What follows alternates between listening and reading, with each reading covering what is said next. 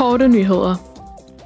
I denne uge nåede Europaparlamentet og Rådet til enighed om dataforordningen, som fastsætter regler for deling af data, der er genereret ved brug af forbundne produkter eller relaterede tjenester. Forordningen skal bidrage til udviklingen af nye tjenester, især inden for kunstig intelligens. Den har også til formål at gøre eftersalgsservice og reparation af forbundne enheder billigere. I henhold til den nye lov kan offentlige myndigheder under særlige omstændigheder eller i nødsituationer, såsom oversvømmelser og naturbranden, på adgang til at anvende data, der tilhører private virksomheder. Sex uden samtykke er det samme som voldtægt. Det skriver udvalget om borgernes rettigheder og udvalget om kvinders rettigheder og ligestilling i en betænkning, der blev vedtaget i denne uge. De efterspørger en ensartet, samtykkebaseret definition af voldtægt i hele EU, strengere regler om cybervold og forbedret støtte til ofrene.